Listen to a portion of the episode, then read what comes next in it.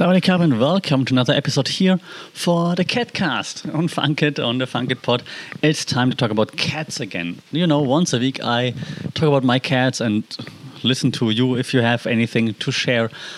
What did you experience? Did any takeaways? Did you learn something from your cats and so on? So this week uh, I actually had two things that, that surprised me with my both of my cats. Like one, the black one, Snooze.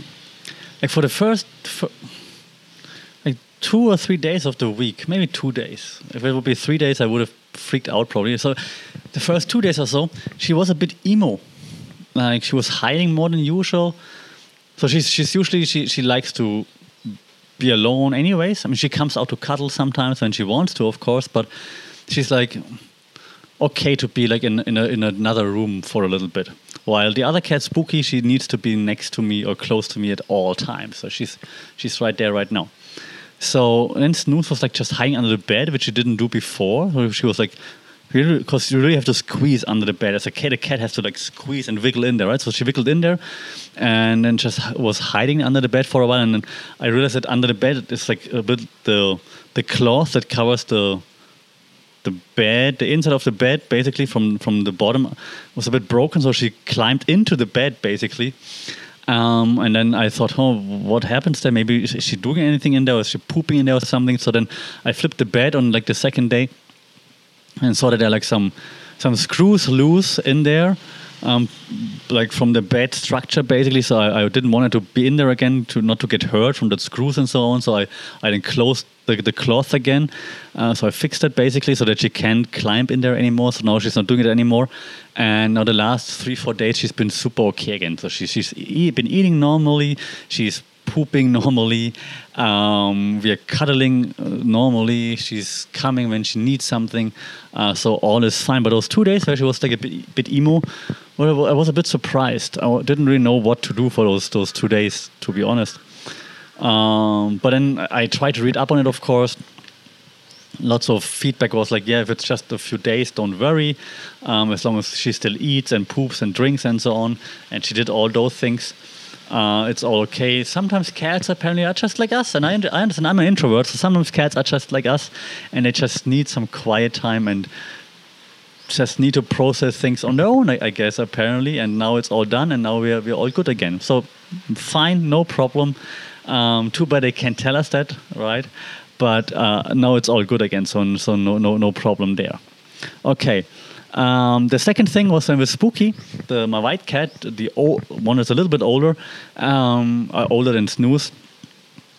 So Spooky did something she didn't do before, out of out of nowhere. Like I was standing at my at my my closet, the wardrobe was just doing stuff, putting stuff up into like the top shelf.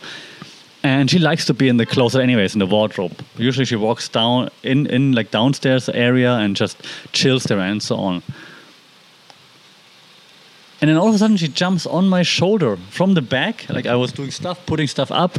She would jump from, from my on my back onto the shoulder and just goes on the top into the top shelf of the of, of the closet of the wardrobe. And she did it quite softly. I was very surprised because she hasn't done it before, like out of nowhere. When she was a when she was a when she was a kid, when she was a baby, she used to like climb up my body when we were outside and to, to sit on my shoulder.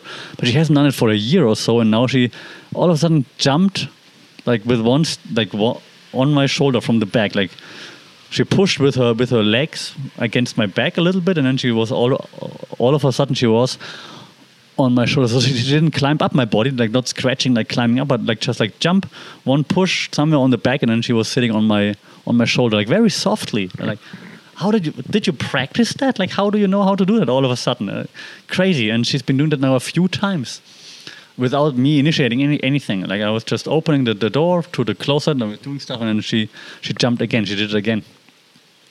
And now this morning, she was looking at the closet, and the closet was closed. She was looking like. I really want to go there, and I understood. I'm like, okay, you want to go in there again? So I opened the closet, and I just turned around, and she jumped again, and just jumped on my shoulder, and then walked into the closet to to chill there. Um,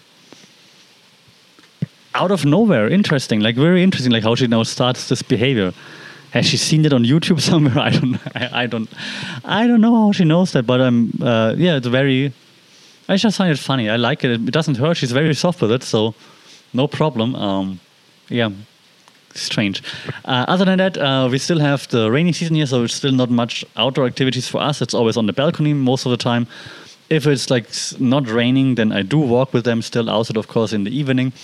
Um, but if it's too wet, they just sit around. They're like, "Eh, I don't want to walk on the wet street or anything."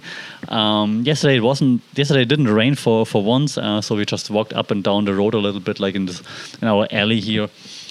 Um, looking for whatever, smelling the bushes, the flowers, and all those things. Um, so, but yeah, not that much activity, unfortunately, yet due to the rainy season.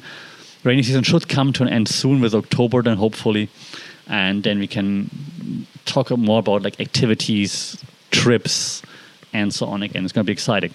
So, but I'm curious, of course, again, what did, did you hear or what did you do this week with your cats? Did you learn something from your cats? Did your cats, just like mine, surprise you this week? If so, do shout out in the comments, send me an email, funkitpod at gmail.com, social media at funkitpod.